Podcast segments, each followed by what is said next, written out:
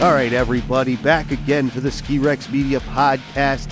You wouldn't believe it. It wasn't working. It just, I couldn't get it to work. It's so embarrassing, and I'm not easily embarrassed, but that's okay.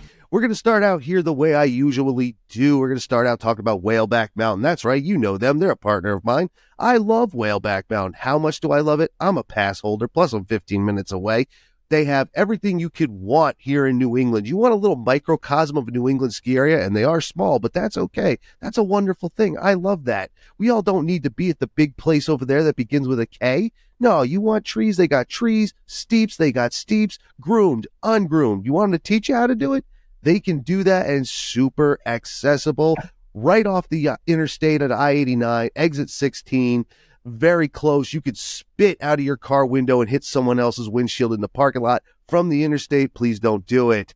Also, to be, as I've always said, for Ski Rex Media to be really, I don't know, really, really legitimate, I also need a ski sponsor, and I have one of those too. Saint Custom Skis and Snowboards out of Gorham, New Hampshire. Yes, do you want something that's all your own, your length, your width, your graphics, your swear words on your graphics, your not so uh uh couth, I know that's not a word, but uncouth photographs on your skis or snowboard, you can go to Saint they'll get that done. Shout out to KJ and his dad Kevin. They will make you whatever you want, however you want to look whatever way you want from products and sources right there in New Hampshire. The wood is right up the road from their shop.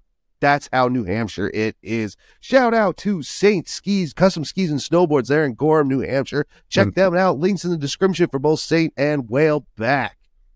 So let's get to talking to today's guest, this week's guest. This week's guest has been doing this a little bit longer than I have and a bit better for sure. The one and only now Hall of Famer, if I'm not incorrect about that, Ken Kreitler. Ken, how you doing? I'm great. I was just looking at Whaleback Mountain. Nice. What do you think? it looks like fun. I love these. I love I love little mom and pop kind of ski areas, which is my first impression. It looks. Oh cool. yeah. Oh, it's super cool. Little place closed right now um, because our weather has sucked. Dude, you sent me a couple of uh, videos of uh-huh. what you've been doing lately, man. It looks like you have found snow out there on your side of the country. Oh yeah, we're having a really great season here.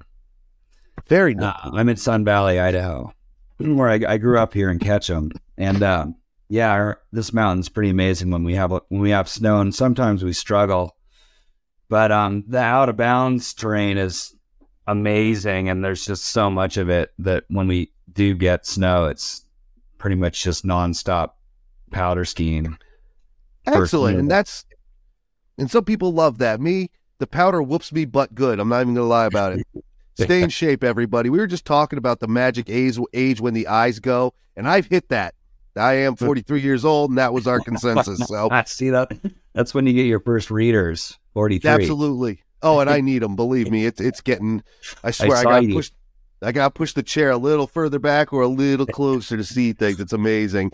All right, so Ken, let's get over a quick history of where you are, what you do. People do recognize your name um, you were uh, recommended to me by Dan Egan, a friend of the program. People know that he, he's a friend of Ski Rex Media. So let's let's let's let's put you on the timeline. Now we know where Dan was. Where were you on the timeline?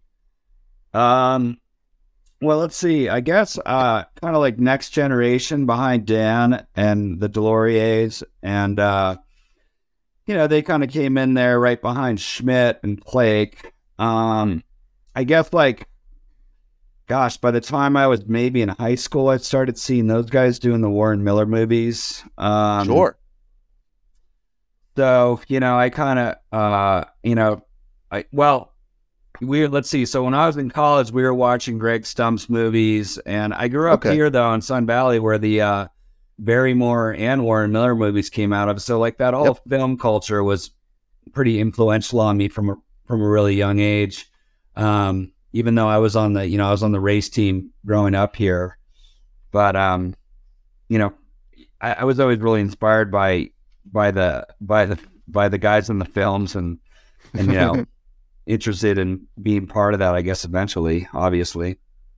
Uh, yeah, totally. And, and you made it. You went from racing to free skiing. What's that like going from the course and the structure to the zero structure?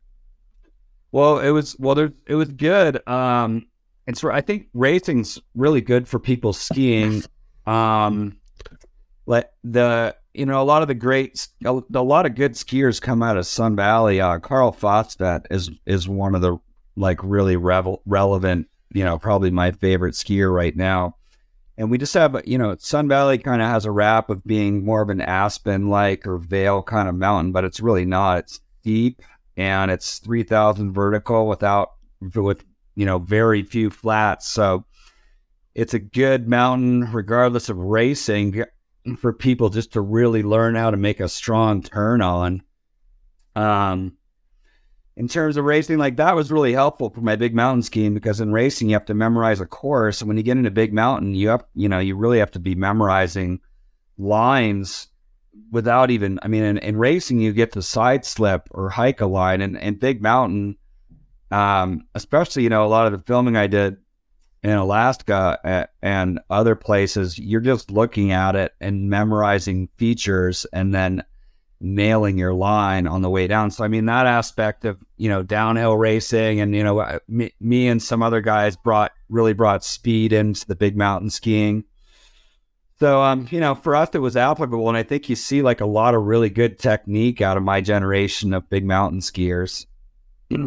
Uh, because I, I think a lot that. of us grew up racing.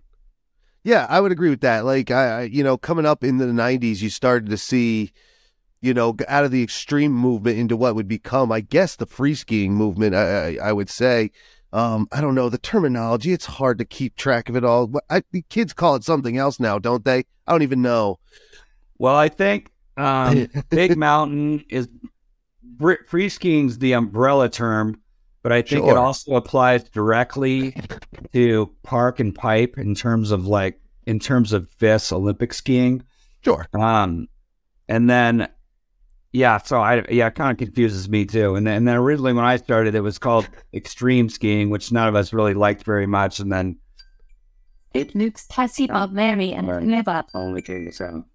Um, awesome. That's for my daughter. My daughter has diabetes. She has an appointment tomorrow, so that was the hospital. Gotcha. Um, she's fine though. Um, what was I saying? uh, oh, there's this picture. I lost you. I didn't know I had you on the screen. There you are. Oh, there I am. yeah, but, technology's kicking us in the tail today, kids. It's it's not fun, but it, we're we're making it work.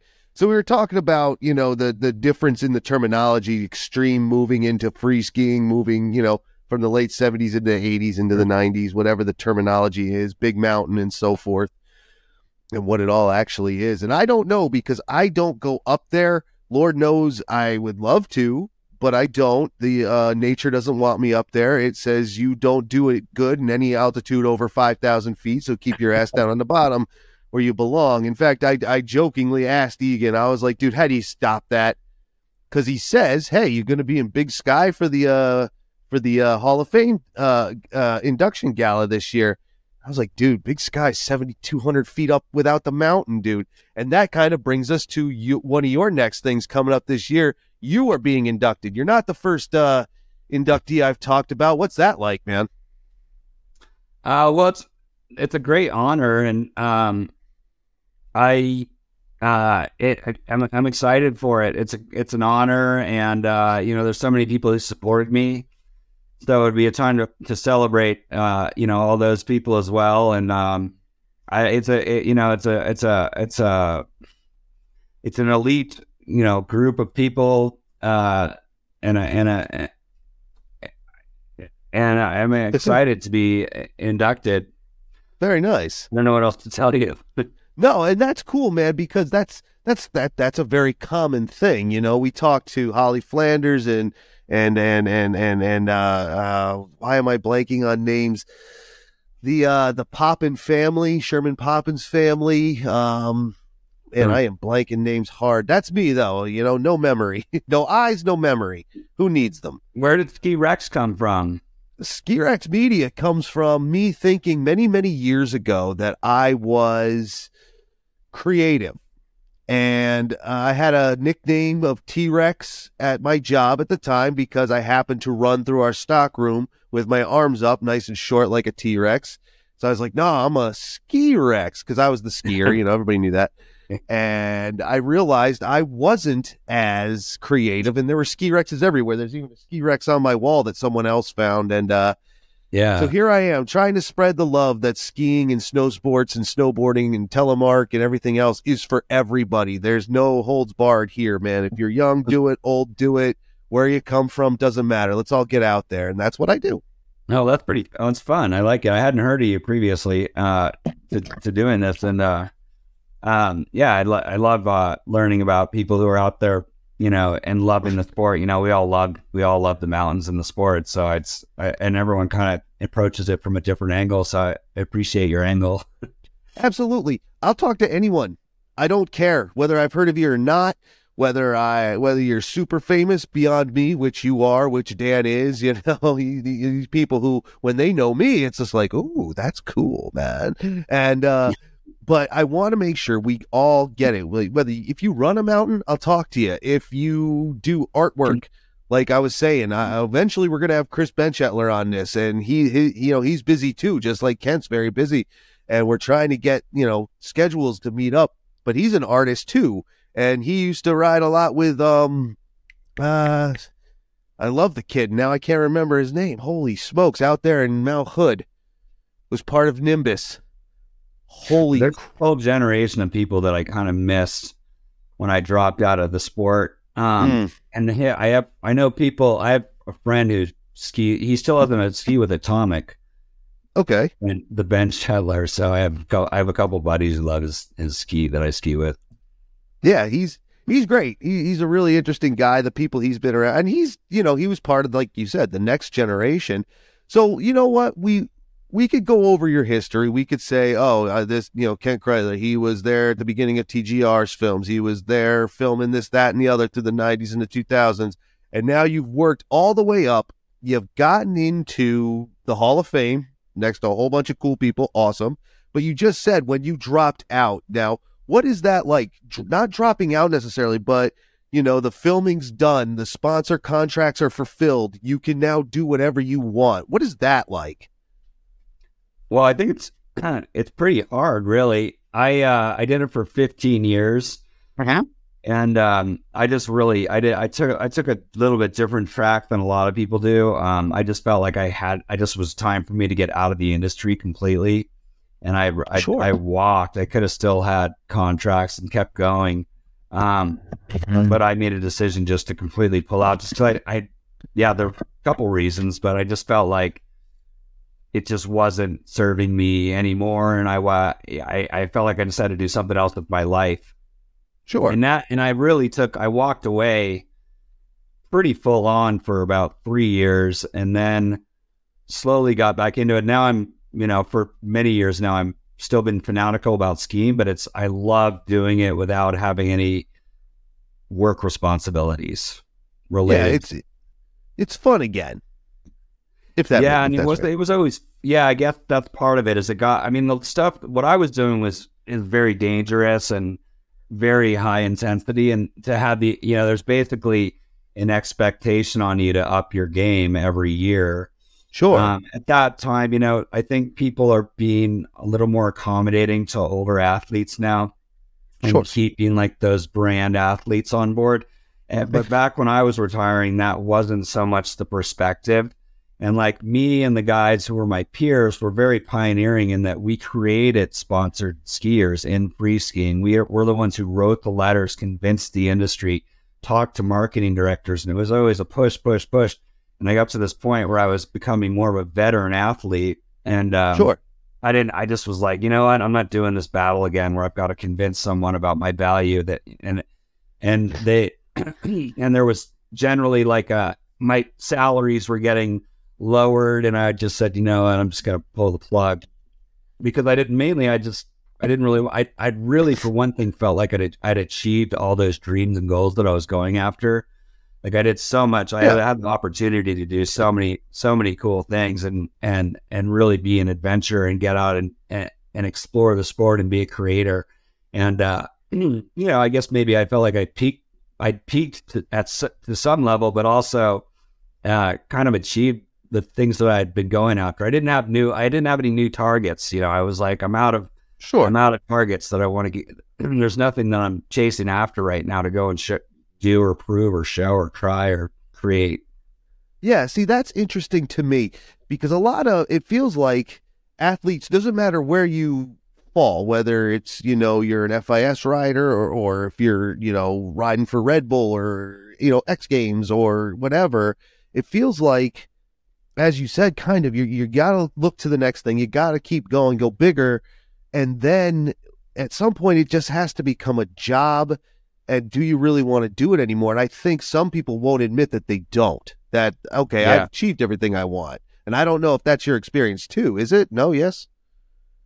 With other people, that is. Yeah, I mean, I did. I mean, I stole. I I I love I love skiing. I I just came in, I you know, off the backside of Baldy here, and I love skiing. But I, I, I my friends want to break out a camera and get powder shots, and I'm like, no, I did that for 15 years. So I don't even want to stop. Yeah. Yeah, that's No. I totally get it. I, I think that's Like, amazingly come on, interesting. social media, we got to get some shots. So I did. I swapped. Why I stopped? We had this. We had some ridiculous pow days. I I think I I stopped for like, you know, we did like six turns, and it's like the you can shoot amazing photos off your phone these days, which you couldn't do back then. Yeah. And you know, it's like we we stopped once and crushed it, and I was like, all right, we're good. We got the footage for the year for everyone on social media. awesome. Yeah. See, well, you did get a good one. The one I liked, and something else. And again, since you're kind of out of the game, out of the the pro game where everybody's doing that, the next camera shoot, uh, the next photo shoot, the next you know film shoot, whatever it is, you did send me the one of. Now, first in it, it almost looked like you were in a burnt out forest. Is is that right? I wasn't sure, Yeah. and that's really cool to me because part for me, part of skiing is getting outside and you get to see all these cool landscapes. Like, is is that a part of Yeah. it? Yeah, we have a lot of excuse me, we have a lot of burn around here, so the burn is great for skiing because all the branches have fallen off the trees. Oh yeah, it looked fantastic. And then you were like, was was that like a a friggin' deer or something? Elk. It was, it was an a elk. it was a full, pretty large buck elk. so yeah, I, I, I can only imagine for you now. You get to see this. That has to be again. Kent's not in it for the money anymore. That that's done.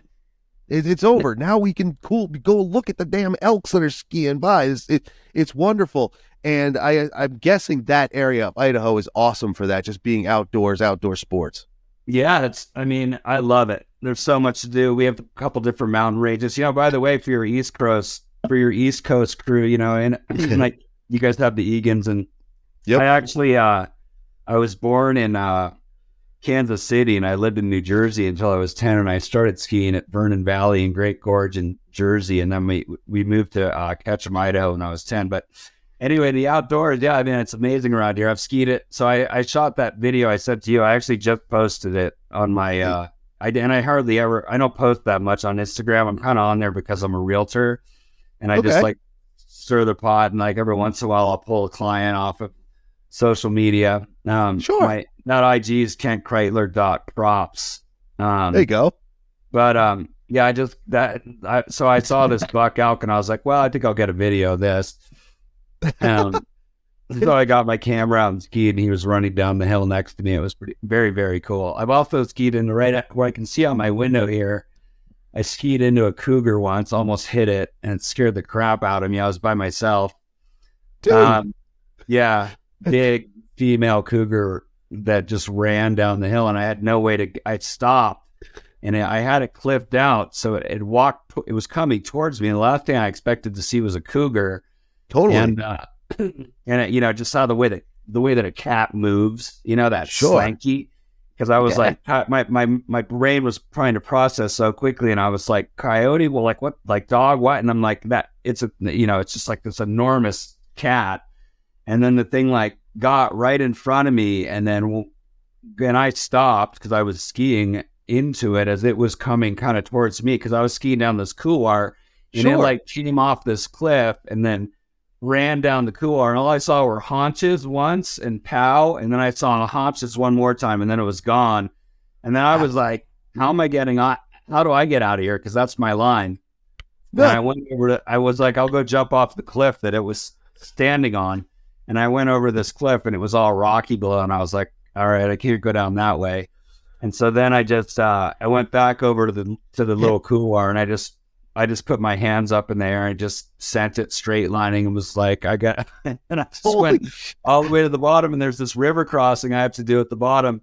And I went all the way to the bottom and I was like, literally pretty much and I was I wasn't really in a panic, but I felt definitely like a prey item. Yeah. And I was just I had to like get through these willows, and I was just not eh, I wasn't really at ease until I got across the river, and I was like, all right, because I was I was totally solo, and I I don't really want to go ski by myself anymore.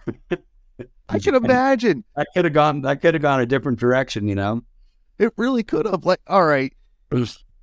So go back, kids. If you're if you're following along at home, go ahead and look up some of Kent's uh, uh, uh, uh, past films and realize that his real life is even more exciting. There you go. He's he's doing action films. Like you saw Leonardo DiCaprio fight that fake bear, he was running from a real cougar. So there you go. Very cool. Very cool. I'd rather, yeah, be skiing, I'd rather be skiing from a cougar than running from one. Absolutely. You might have a shot if it wants you. Like you're not outrunning that cat, but you might outski it. That's incredible, man. Like the the, the yeah. coolest thing I think I've ever seen for animals while skiing is turkeys. And yeah, they can be dangerous too, but you yeah. know, not a not a damn big cat. Dude, that is cool.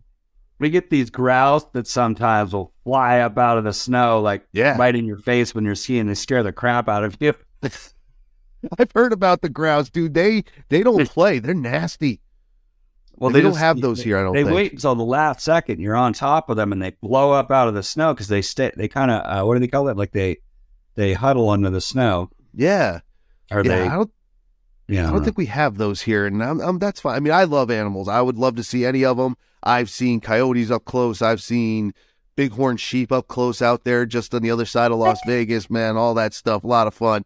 And and that I I just loved it when you sent that one video. I was like, holy crap, that is so cool that you have something like we get close, we have whitetails, so I guess we could see that, but we're not seeing any big ass elk or anything. That's no, cool, yeah, we have a lot of wildlife. The only the only time I've only seen a lot of people see wolves here, and I've I, have i have only seen one, and it ran out from under a guardrail, and I hit it with my car and killed it. Unfortunately, oh, big, huge male wolf. Not the only wolf brutal. I've ever seen. Yeah, it's the last thing it ever saw was you. So anyway, I have I see I seem to have encounters with animals. you do, man. That's cool. I should ski with you. A lot I couldn't keep either. up. yeah. Oh, neither am I. How uh how's the skills? If you're if you're if you're out of uh out of the game, do the skills stick around or because I got out of the game for six years and I suck. Now I'm awful. People say, "No, you're okay." No, I'm not. Quit being nice. How did your skills hold out? You're obviously still out in the big mountain. Yeah, I mean, I, I think all the skills are there. I feel like if I if I didn't have a child and I trained and I was in the same shape that I used to be in, I used to train really hard. I was, you know, I was sure. in the weight room all the time. I was like being on the U.S. ski team on the on the race team, you know. Yeah. When I was a pro, and um, you know, now I get out there and I charge super hard, but sometimes mentally I'm still there. Sure. But physically, I'm like I have to check myself because I have yep. to remember, you're not squatting every day and in the kind of shape that you used to be in, buddy. So take it easy. That's what it is, dude. That's 100% what it is. I step out of that mountain, everything feels great. No, everything feels great up in the eh, in the mind, but the body says this doesn't feel great at all. And you go home and you cry well, I and well, I cry. Yeah, I want the body to keep feeling great, but if I go if yeah. I go at it too hard, you know, if I try to if I try to do super G turns, yeah, through the moguls, which I used to do all the time, I can still do it, but you know, it's like, okay, where's my back gonna be tomorrow, and what what totally feel like? No, yeah. believe me, dude, yeah. I get it, and I, I, I, I, I'm always impressed by anybody who could keep going and keep their skills because people say it's like riding a bike, and I guess it is, but for me, it wasn't like that so much. I, I had to work to get back to a level that I'm confident with. Yeah, you know, and people are like, "You ski trees still?" And I'm like, "I haven't skied a tree for real in years." They say, "You ski bumps still?" I was like, "I can tell you exactly where I was the last bump run I skied. I know exactly where I was. I was at Mount Snow in 1998. Is where hey, it's all good if there's POW on it. You know, oh like, yeah. I'm I'm just out on the I I, I I'll ski groomers a little bit. There you go. Clients once in a while, but the um my buddies and I all ski these big. No, no one makes these skis anymore. So I have this quiver in my garage of, of skis that aren't made anymore that are all like 135 underfoot, like the the Volkl Kuro, the the K2 Powabunga, and they're they're not good for hiking in the backcountry.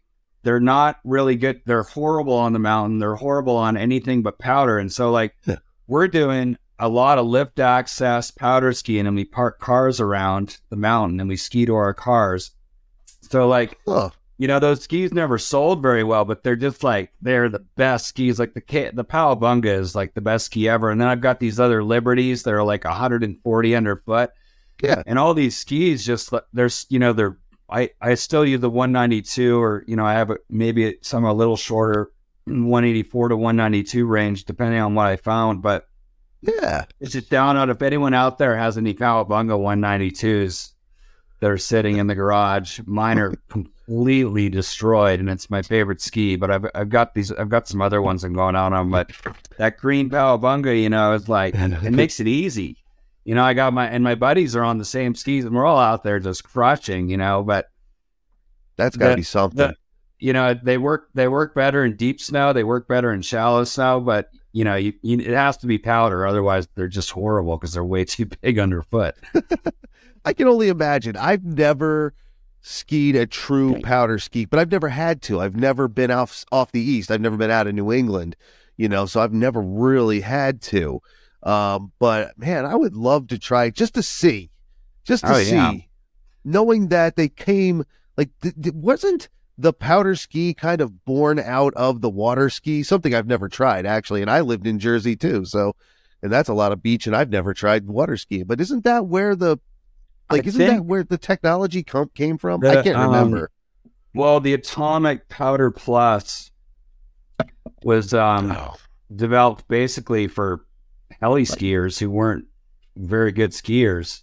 Yeah, they thought it was like a ski that they were developing. This is how I understand it for for intermediate skiers to go heli skiing, and so it was kind of like this. Um, yeah, it was kind of this uh, anomaly that um, some folks started figuring out and latching onto.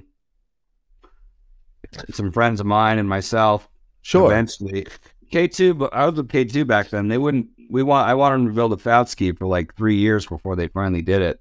Oh. And everyone was just like, no, like no one's ever gonna ski on anything that that's no one's gonna take that seriously. Now you see him. Now it's like you go to Jackson or uh, what else? Uh, squaw. You know, like people don't even people don't even ride anything under 115 underfoot if it's just a normal day. Yeah, totally. It's just the oh, regular ski. You know, you just get used to it after a while. I like 115s for for one 115 underfoot is awesome for carving groomers as far as I'm concerned. I mean, you can rail a turn on it. Hey, yeah. you go bigger than that, it starts to get a little too wide. Yeah, and I believe it. You know, I, I I love me some groomer runs these days. I'm I'm fine with just cruising, hanging out, and getting some sunshine on my face, man. um, doing the work. Not quite there yet. no, no, you'll get there. We all get there. I or do maybe not. my daughter. I do a lot of skiing with my daughter. She's nine. Yep. But uh, not for long. Pretty soon I'm going to start taking her out skiing with me more. Hey, get them started young. Let them learn. That's how you learn. Um, you do your own teaching with your kid, or do you put that in the hands of the pros? She's on the ski team. I never taught her um, until I started. She's on the ski team, but she was just making a horrible race turn, and they have so many kids. I don't think they quite had like time to give too much individual attention. And sure. she was missing a bunch of ski team and stuff too. But so I finally started working on her turn. I was like, okay, if you're gonna get into this racing deal, you, you got to keep the arms calm down a little bit now in front, and you need sure pressure the front of your boot, and you need to make this different turn.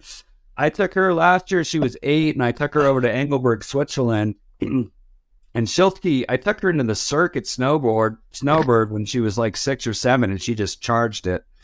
Nice. She might even been five, but um, I took her over to the. I took her over to Switzerland last year, and we had like we had spring conditions and I don't know anyone who's been to Engelberg, they'll know the Laub, or you can look it up. It's this three thousand foot run that's just it's a great, huge, wide open run, but there's some exposure and rock in it. And we we dropped into the there's one little notch into the laub, and I took her in, and we got like ten feet in, and it was sheer ice. It was so much ice that I couldn't even I couldn't even like I couldn't think of how to click her skis off to get her back out. Sure. And the entrance was right above me. I was like, I can't do anything. So I like I felt like a horrible parent. and I just like stood below her and was just ready to self arrest her if she if anything happened. But I got I finally got her into the gut and she was a little bit scared getting into the gut and then she just charged it like she makes a really good check turn. She doesn't make a really good race turn. Um, anyway, she started, I thought I side I side slipped like the whole first thousand feet, ready to pounce on her if she fell, but she just charged it. I was like, "Do you want to side slip?" She's like, "No, I got this." Hey. Like, your center of gravity is low. You do, you you do have this. they do have that. That man, those kids, man, the little little ones, they just bomb everything. It, it's like they're part fearless and then part little cannons. It's it's wonderful to watch. Um, and wonderful yeah. to watch kids come up. Like I, I, I don't have children, um, but you know, and I don't hang out in the learning area much, so I don't know. But every so often, I'll be having you know minding my own business. Next thing I know, a bullet will go shooting by. It's like a four year old. Like, all right, kid, have a blast. And I'm glad they're me. having a blast.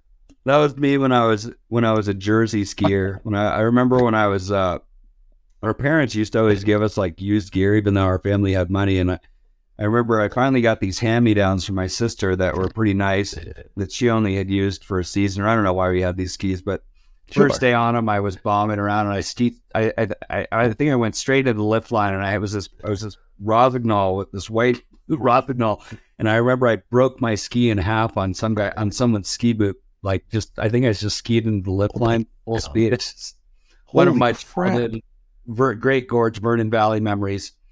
So let me translate for some of the younger folk. That's Mountain Creek now, for those who don't okay. know. Uh, um, you know, I didn't just know Yeah, I mean, some people don't. Actually, it's funny. More people still, re- you could tell, depending on the era, where like I only know that because I've had people tell me. I say, "Oh, you you mean Mountain Creek?" Because New Jersey has two places to ski there and Big Snow American Dream. Um, which, Big which is Snow America Dream. Yeah, Big Snow American That's Dream. Actual name.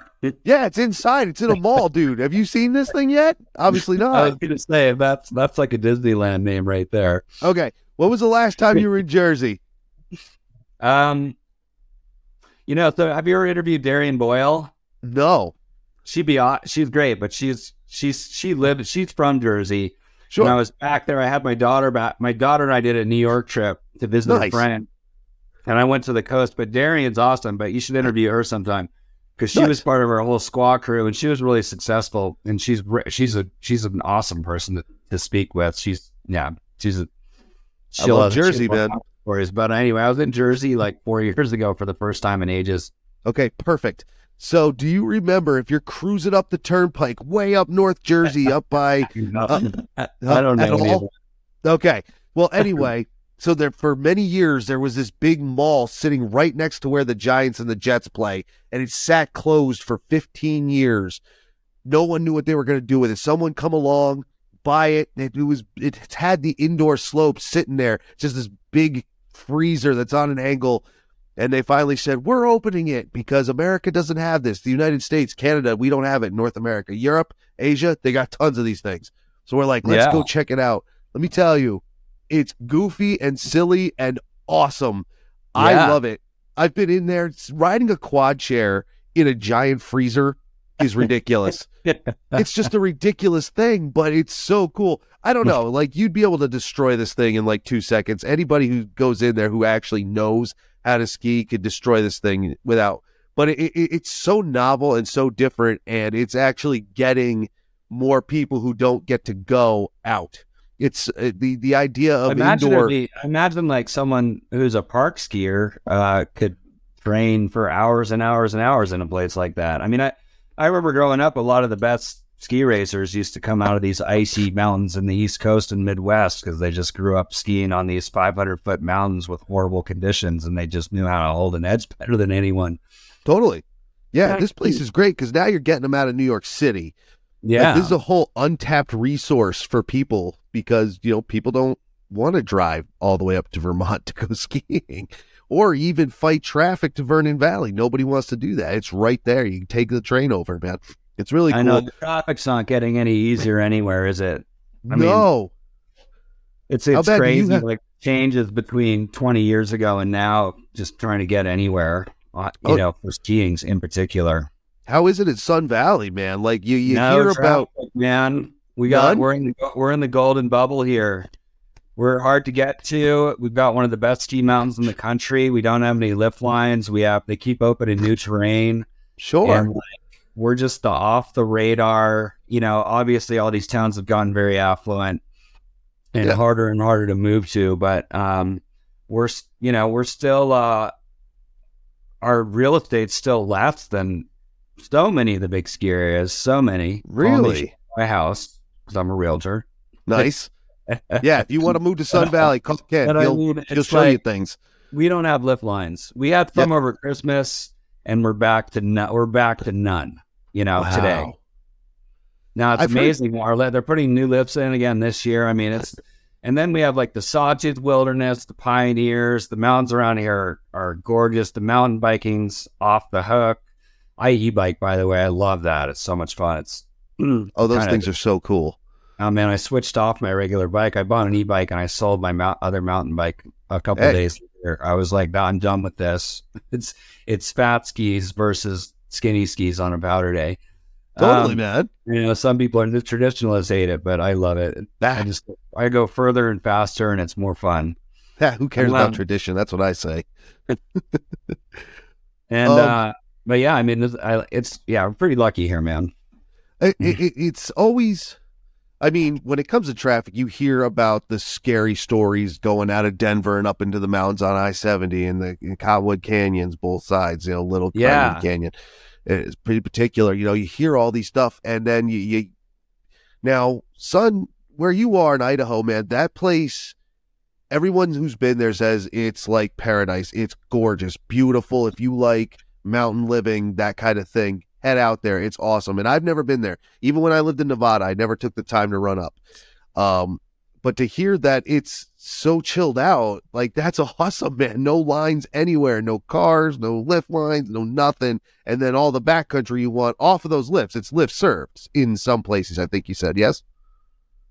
Yeah, I mean that's kind of our secret. And then the other the other piece of that is that um we don't have a lot of you know, we don't have like a Jackson hole or a um well, I always think of Jackson because I go over there and there's so many out off piste skiers who are very knowledgeable and skilled. And sure. um, for here, I happen to be one of the only people who have like that 15 years of background of working with the best guides in the world and and like knowing what I'm.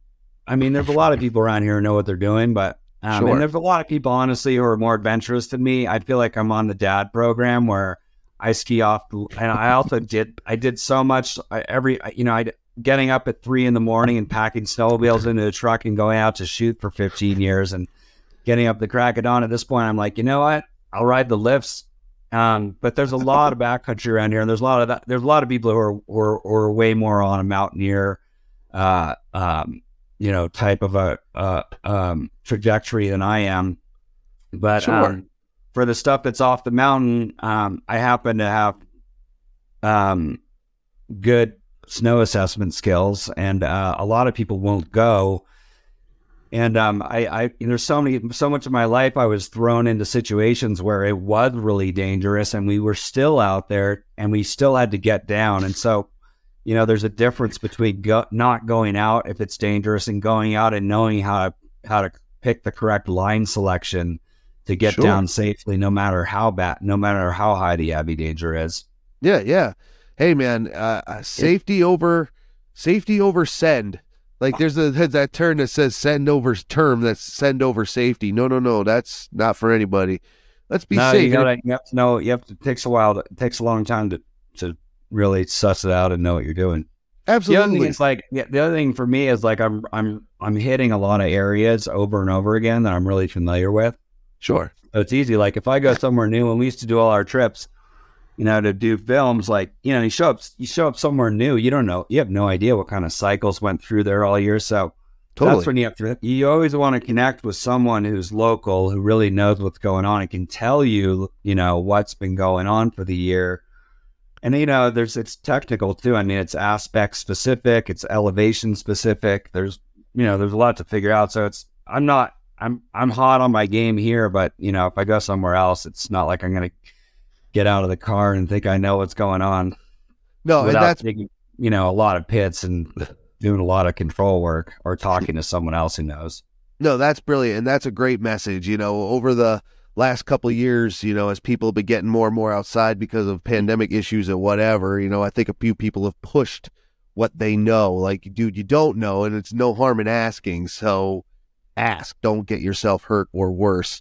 Um, and I think that's a great message. Like, if, if, if you know your spot, great. That's cool. If you don't, don't pretend that you do. And Ken will tell you all about his spot, and then he'll sell you a house while you're out there. What are we looking at for prices out there? I know people who are looking to move out west. Well, you know, the, like many places, the COVID phenomenon more than doubled our prices. Um, oh yeah. So we have four towns. We have Bellevue, Hailey, Ketchum, and Sun Valley. And Bellevue is about uh, 13 miles from the mountain, and then Hailey's about 10, and then Ketchum and Sun Valley are the ski mountain's actually in Ketchum, and then Sun Valley has the beginner mountain and is a different little zone on the other side of Ketchum. Sure. Ketchum and Sun Valley, you know, we're up to, uh, you know, the very bottom of the market for an older three bedroom home right now is around 1.5 mil. Okay. Um, yeah. Which is a hell of a lot less than a lot of places still. No, it really is. Like you know, some people still would... from Aspen or Jackson and it's like, you know, you know, what? yeah. Um, oh yeah. But, you know, and then we, you know, studios, uh, 500 really. I mean, like even that you know, the condo market's tight because that's the bottom of the market too. Two bed, you know, for a two bedroom, two bath, there's a couple out there right now for 600 in the 600s, but you know, they're not, they, they need a little love generally or don't have views or, you know, whatever. So it goes sure. up from there. Yeah, um, absolutely. Yeah. So a lot of, but there's also been, you know, we've had an influx of wealthy, uh, and a, a lot of really interesting people though too. So there's, you know, there's an upside. The downside is just that we need more affordable housing and more, you know, what they're calling workforce housing and yeah. Um, options for people who have been here for a long time and don't already own or who work in town, so they're not commuting really far. Yeah, and that's actually interesting to have someone who not only has the ski background but who could actually tell you what all this real real estate stuff means. And you hear that's a big thing now around you know, various mountains. Like I don't know if how bad it is here, but you hear about out of Colorado and Wyoming and stuff that the workers have nowhere to live, and yeah. it, it, it, that's a that's a very real thing, isn't it? Yeah. No, we have, and it's it's the tough. The the other side of that is that uh, restaurants and other businesses that could be doing much better in town and are and and who already do well can't can't get staff. Like there's a we have a huge open job market here. There's plenty of there's a ton of work. There's just nowhere to live that fits yeah. the pay.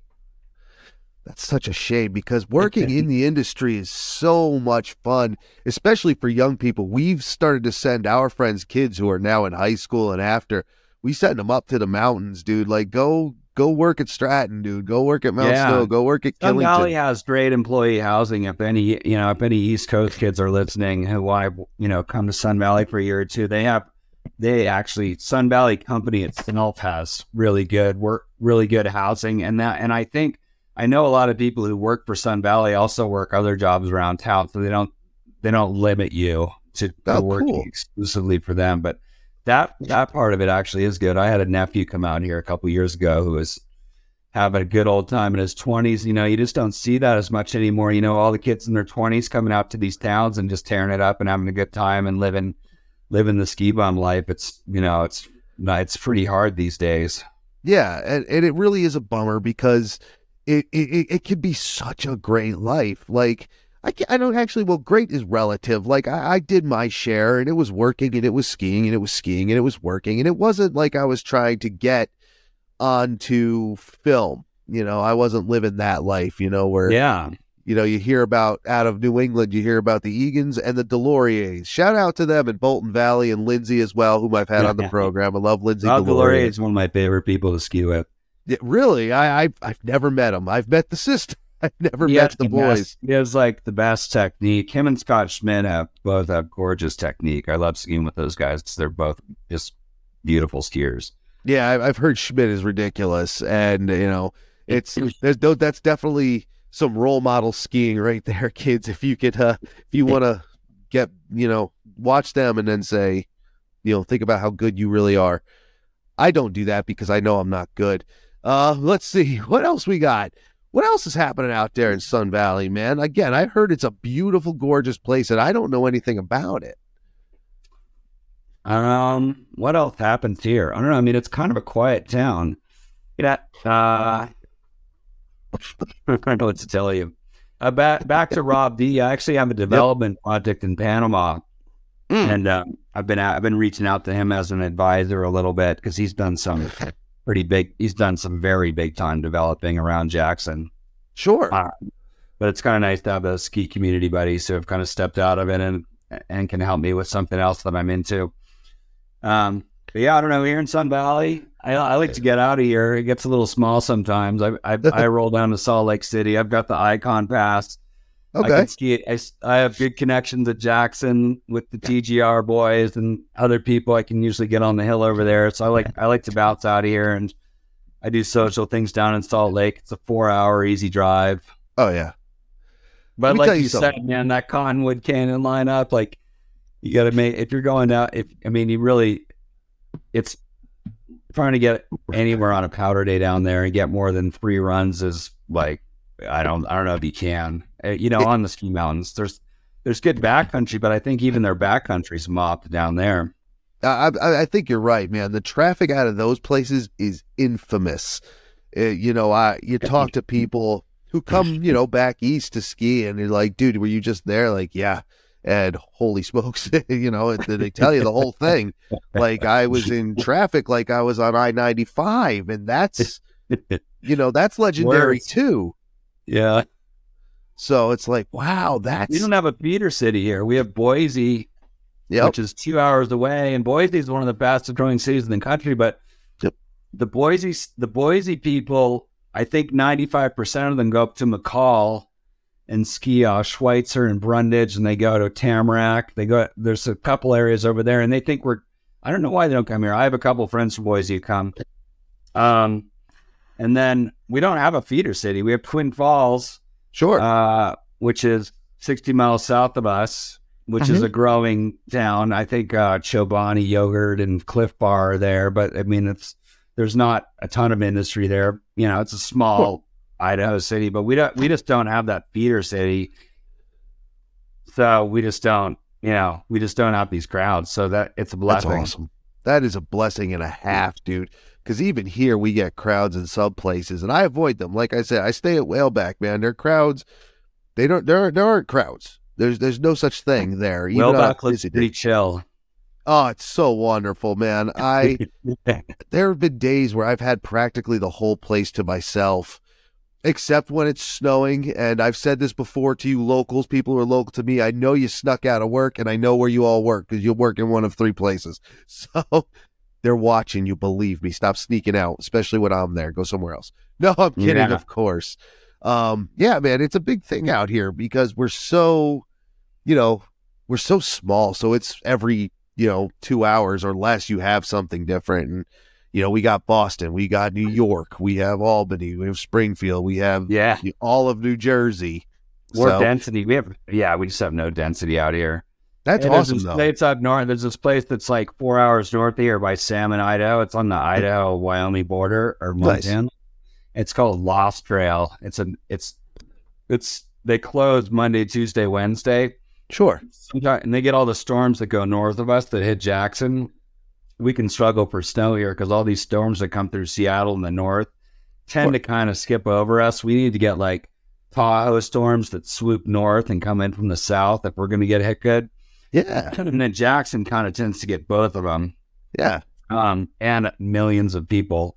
Yep. Um, oh yeah. But uh, this place, Lost Trail, is is uh, it's just off the radar, really cool spot that I bounce up to sometimes, and it's just full mom and pop. Like there's some good ski. There's yeah, there's some great skiing there, and just like the vibe is just super old school. You know, old awesome. lodge. No, Love no it. amenities except for like the one lodge and restaurant, which is kind of remote. It's like 40 minutes from any city. Love it. Really cool spot. Love it. That's that's what I'm talking about, man. Like that'd Discovery be, Basin. Discovery Basin in Montana is sick. Oh, really? It's totally off the radar, and it's like 3,000 vertical and just fucking. Uh, excuse me. No, by all means. Go nuts, man. I don't, you know, we, no FCC here, man. If you got, okay, if you drop an yeah. effort, that's fine. yeah, there's some. I like. Yeah, there's some areas out here. If you bounce around a little bit, you can find. You just got to poke around.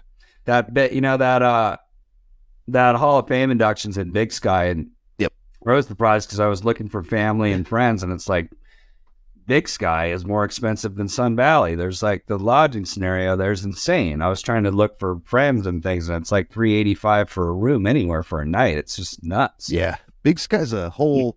I've heard it's a whole other world. Like from there's all of Montana, and then there's that town, and it it's a high end ski town that you know, and that's just what it is. And but I also heard it's friggin' beautiful too. Like it's gorgeous. And that mountain goes up another friggin' 10,000 feet or whatever it is um, out of town. And like I said, town 7,200 up. So you're already in the sky. Now you got to keep going. It's like, I don't know how people do it. I just don't. But I heard. What's the peak elevation there? I'm I'm excited to go up there. I went there once. Shane McConkey and I, the 1st time we ever filmed with Nick Nixon, I think you you brought that up. But yeah. we the whole time we filmed outside of Colorado because we started out shooting the spider stuff and Ballant and this other stuff around Colorado. Sure. But we did a big sky trip with him. Mm-hmm. And it didn't go very well. I, I, don't think I just think we didn't ever get snow. But that, I was in Big Sky with Shane, like whenever that that would have been ninety two or something. So like thirty years ago. Sure. And uh wait, is that thirty? Yeah. Ish. Okay. Um and I haven't been back since. So it's I don't really remember it very well, yeah. but I probably I know it's I know if I did, I'd be completely shocked. Yeah, um, but I'm sure it'll be totally worth it. I think I want to say it peaks out somewhere around 11k. I don't know if that's right though. Well, that's I, high. We're only like 93 here. We go from like six to 93, which is pretty common, I think. Then we have peaks. We have a lot of 12,000 footers around here, several. You know, so we have these big mountains. They just didn't, you know, they, the American, they're, they're, the American guys who were building the ski areas back when you could do it. They just, yeah. I don't know, they didn't seem to have the vision that the Europeans did because we, we don't have any of these high alpine ski areas. And, you know, I go up here and I'm like, damn, I wish we had a tram that went up, you know, over here. We'd just be crushing like, uh, yeah, ins- totally insane terrain all the time. Yeah, it, it's it's actually kind of surprising. You're not wrong. I love to see those trams and stuff out there in Europe that don't. I you look at them, you have no idea how they even got it up there. Like you know, like there's oh, technology, but it's like, dude, that's not real. That can't be real. And then people just go hammer that. And there's places like that, but it sparked the whole culture over here. Like, go ahead and hike up it, man. Go get it. That's what people yeah. do. Um, and more power to them. Like I'm, I respect you. Go have a blast. Take pictures for me because I won't make it. I'll die. Um, the highest. Well, I've then ever... you get back to the. Then you just get back to like your, you know, you kind of touched on it with the indoor ski area, but you know, sure, you get back to the simple basics of it, and it's just fun. Skiing's fun, you know, and it's yeah. a healthy way for people. I mean, it's therapy for me in the winter. It's like I just get when the, when it gets crappy here, I'll go up and just ski groomers top to bottom for an hour. We can call it good, but I got it so much better than being indoors in the winter. Yeah. And I you know, I don't I don't think I'd live in a snowy area if I didn't ski. And you know, even on these little hills, at least you get out there and you get some fresh air and everyone likes the buzz of skiing down a run no matter where it is. Totally. 100%. It's it's such an amazing feeling. It's an amazing sport. Um I don't care how you do it either. If you're skiing, snowboarding, if you got telemarks, whatever, if you're hiking up, skiing down, if you're going down on your face, that's fine too. If you don't fall, you're not trying. They say, I don't know how true that is, because I'm sure you've had much worse falls than I ever had, um, in some of those places. Probably. But, no, absolutely, guaranteed. I'm a wuss compared. That's why I like talking to these giants of the industry, these guys who have done things that make me look like such a wuss because I am and I own it and I accept it. 9,300 is the highest I've ever been, kids. 9,300, and I almost threw up on my friend's shoes. Yes, altitude sickness is real. Um, but all that kidding aside, man, it sounds like you have transitioned well from being the go, go, go pro, like you said, up at 3 a.m., loading sleds, loading camera gear, scouting this, doing that, doing it as a job. You've transitioned well into it being a hobby again and a recreation. And I love that, dude. I think that's great. Yeah. I loved the job. It was incredibly fun for years and years. And then it just, you know, sure. It's a, you know, it's, it's, it's a, you're in the cold all the time, all yeah. day for one thing. You're gen- back then. You're generally with a whole bunch of dudes all the time and hardly see women. Yep. a bummer and a half in itself, dude. well, I mean, it's just like the use of gen. It's so much. It's such a healthier environment if there's gender balance. You know, sure. It's like just that you know you have too many guys together for too long and things get wacky. Yeah, things get a little weird. Get yeah. a little weird. Get a little weird. up in a schlock in Alaska for a month. Um, gets a little weird. But uh, yeah, uh, I don't know, lots of factors. But uh, you know, I myth it too. There's a lot of things where, okay. you know, realistically, if I would have just had, if if you if I was an athlete, you could be like, hey man, I'm taking three years off right now, and I'll be back. You know, sure. people could take that seriously. Yeah, like that would probably work for a lot of people because I mean, even in I mean, you even see the NFL, like Brady obviously is the goat, but he's getting pretty old and there's a lot of sports where people are doing it older, but you know, but a lot of it's, you know, if you're if you're like 35 and you'd be like, hey, I'm going to take three years off and then I'm going to go hard from 38 to 42 again. You got five more years out of me.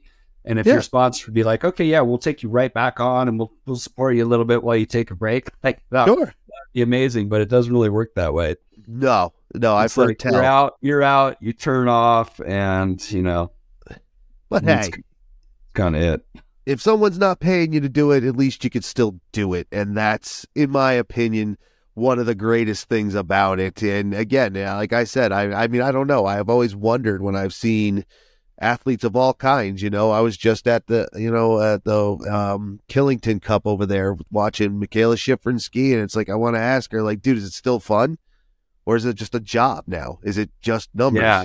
You know, when and yeah, I wonder. Well, she still she. I mean, now that when she just break the. uh did she just break the medals record from uh Stenmark or whatever? No, she's she just got 81, so she needs five, I think. Yeah, I mean, so she's got that to chase, but yeah, I mean, that's yeah. a good question. Like, what if when she hits that number, then it's like, okay, I want to get 20 more. I mean, as long as you, if you're setting goals for yourself, sure. Like when I quit skiing, I, I, Shane McConkey and I were very, we were like brothers, but we were also okay. very competitive with each other. Yeah. And I he was doing some really dangerous stuff with all the base jumping and shit. And I was like, I made a point of writing a, a note to him mm-hmm. to let him know I was retiring. Yeah. And he wrote back and he was like, I, I was like, hey, I've kind of done everything I wanted to do. I'm out, just letting you know. You know, I didn't say the competition's off, but I was kind of like just letting him know that the competition's off. Sure. Uh, and um, and he wrote me back and he was like, yeah, I still have some things, I'm, you know, that I'm trying to that I want to achieve, and so I'm going to give it a few more years. And you know, so I was like, all right, that's cool.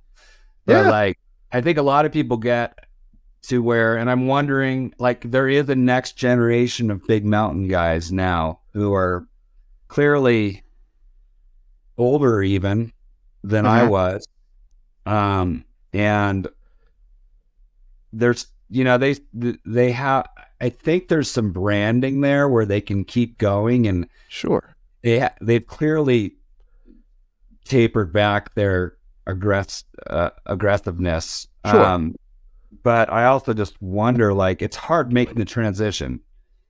Like you want to you want to keep skiing, but you also want to be doing something else, and it's for all the action sports. Like there's a lot of alcoholism, and there's people who go down some really crappy roads when they get out of these sports. Yeah, um, yeah.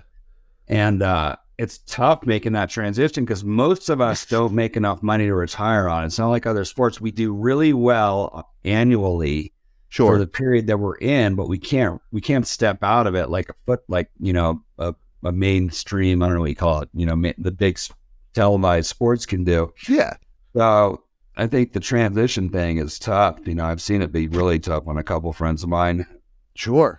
Yeah. I, I mean, I can only imagine. Like, it, it, you know, you hear about things like this, and you know, speaking of the next generation coming up, the you know, the next group, it, it feels like it. And I, I don't know. Maybe it's the internet doing this, but do you think it's easier to get into it? As in, when, when during your day, there, you know, there was a handful of yous now there's so many names. I don't even try. Like I couldn't tell you a single person who is in the current generation out there ripping it. I might have seen him a dozen times, but I don't know the names because there's so many. Is it gotten to that point where I don't want to say anybody can do it because not anybody can do it, but you know, it I think was really if you're, niche I when think you were there. I think if you're, I think anyone who's a really good marketer and influencer can do it.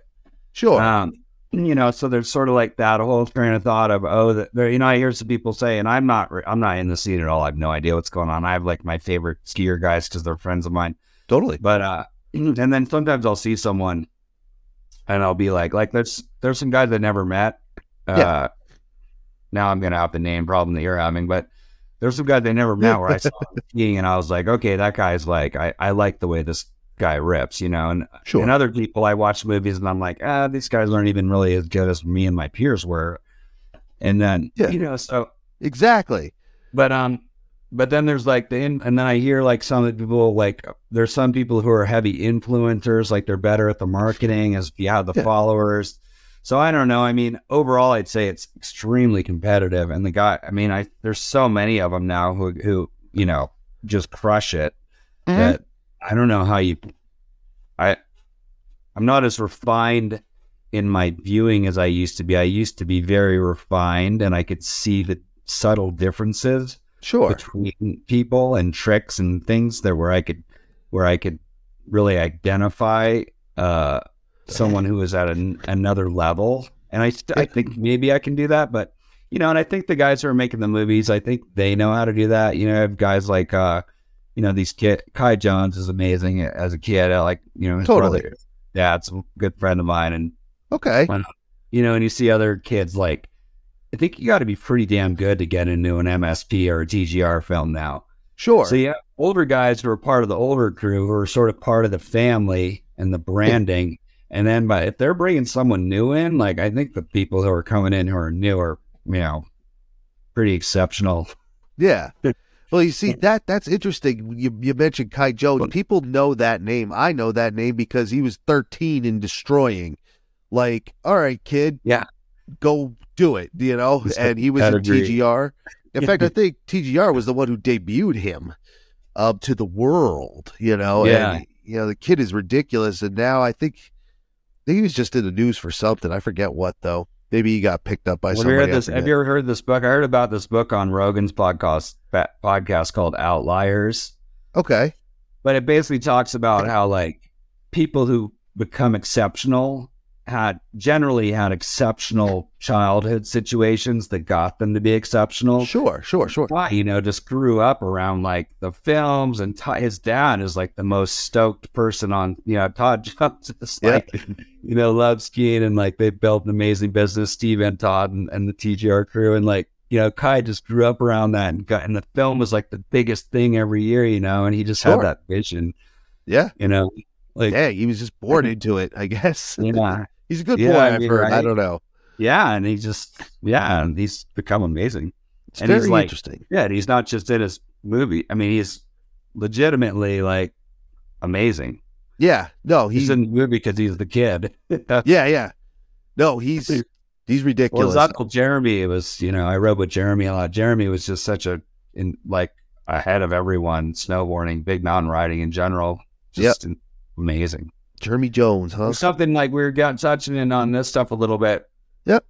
There's something like in the brand with the action sports crowd. Uh, there's like uh, my daughter has some some like neurodiversity stuff. Like they thought she was eight. They were saying she was eight. She was disruptive in school. So they were like, oh, she's eight, PhD, blah blah. blah. Sure. So anyway, I, was, I read a bunch of books on like neuro, different neurodiversity, autism, ADHD, all this stuff. And I, Yeah. I when I, I read these books, and I was like, this is like at least fifty percent of the people that were my peers in yeah. the you know, sports. Like, yeah, totally. no doubt. Yeah. well, including myself. Yeah. Oh, it's a it's a whole yeah. different world. I don't even I don't even get the world. You know, I, I get a lot of it, not all of it. I have to ask questions. And that's why I have people like you come on because I don't know what I'm talking about. And we could probably let you go on forever, but we won't because we've hit our hour. That's right, kids. I try to keep it to an hour because Lord knows there have been times I haven't kept it to an hour, and me and the guest have gone on and on and on. And Kent and I could probably go on and on and on too, but I'll let you go. Man, do you have anything you want to plug? Websites? No, anything? No, I just thanks for having it. Was, it was nice just having a conversation because there's so much there's so much that we didn't go into, and we yep. we were able to kind of keep it into like a bunch of areas that aren't aren't necessarily topics that people want to talk talk with me about. So I, yeah. I enjoyed it. And thanks, Tim. I enjoyed the conversation. Yeah, man, you're welcome. Well, that's what I wanted. Mm. Like when when Egan suggested you, I said, "Cool, yeah, Hall of Famer, great. I'll talk to every Hall of Famer because Hall of Famer isn't just skiers and snowboarders. It's also industry professionals. It's also, um, you know, filmmakers and, and, and, and techno, tech, tech, tech engineers, basically tech folks. So I'm like, yeah, what, what can we talk about? And, and Ken and I, I was like, so dude, this is what he told me to ask you about. Ask you about the Nick Nixon times and said you and Shane were really close. And that to me, like, I don't want it to be Shane Fest. You know, I mean, everybody respects the guy 100%, but this is Kent we're talking to, God damn it. and you brought up being out of it. And I was like, dude, that's so cool. What's it like to be out of it? And I crush it, man. That. I crushed it. Yeah. And I love I that. Crush bow all the time. There you go. That's what people want to hear. With my unknown, with my unknown skier friends. There you go. That's what people want to hear. It yeah. is a social sport. And once it's done with the job, fuck the job. Go back into the woods and just hang out with your buddies and do, you know, if you're still drinking, still drink. If you're still smoking, still smoke. If you're still picking up girls in the bar, do that too, or vice versa. It doesn't matter to me if you're a female skier or not. I don't care. Everybody's welcome. Kent, thank you very much, man. Hold, keep holding it down out there in Idaho, oh, man. I got to slide through there one of these days. Yeah, call me. Come on through. Great Absolutely. to meet you, Sam. Awesome. Yeah, man. Thank you. All right, good. Take care. Thanks to everyone listening. And there you have it. And there he goes, the one and only Kent Kreitler, 2023 Hall of Famer, old school free skiing guy. Been around, has a bunch of stories holding it down there in Idaho, not only on the skiing front, but the real estate front as well. Did you have fun with that one, kids? I think you did because I had fun with that, man. We went and talked about just about anything and everything that came to mind. And we still tied it all into snow sports. How, how cool is that?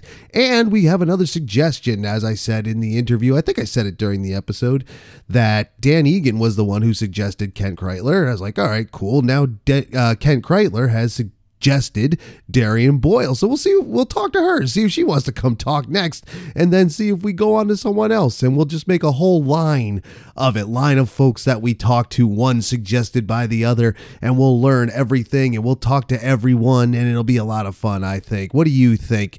Uh, if you do think that's fun, or if you think that's not a good idea or whatever, go ahead and contact Ski Rex Media.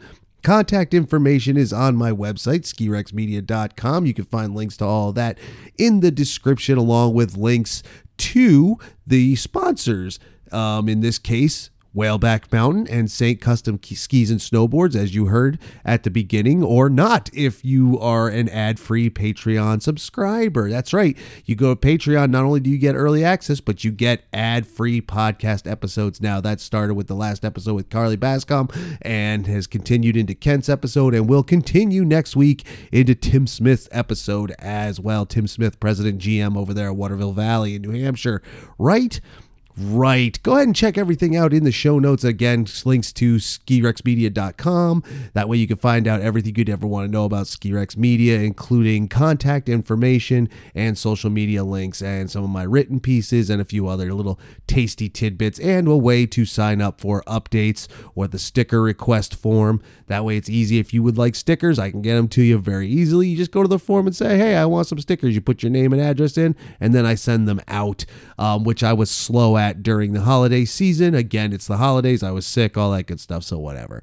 Um, but thank you again for listening to the Ski Rex Media Podcast. I do hope you enjoyed it. Again, let me know if you did, or you can comment in the places that you can comment. You can follow and or subscribe, whatever they call it, on the apps that you would choose to use, whether it be the Podbean app or Spotify or iHeartRadio Google Podcast, Apple Podcast, Stitcher, wherever. And if you can rate it, go ahead and rate the show too. I've had five star ratings on Apple Podcasts. So if you haven't rated the podcast yet, please do so with an honest rating. And then, then just keep listening, right? Right. I will see you out there, everyone. Have a good season, um, or continue to have a good season. Again, Happy New Year. And I will see you out there. Thank you for listening. I'll see you out there later.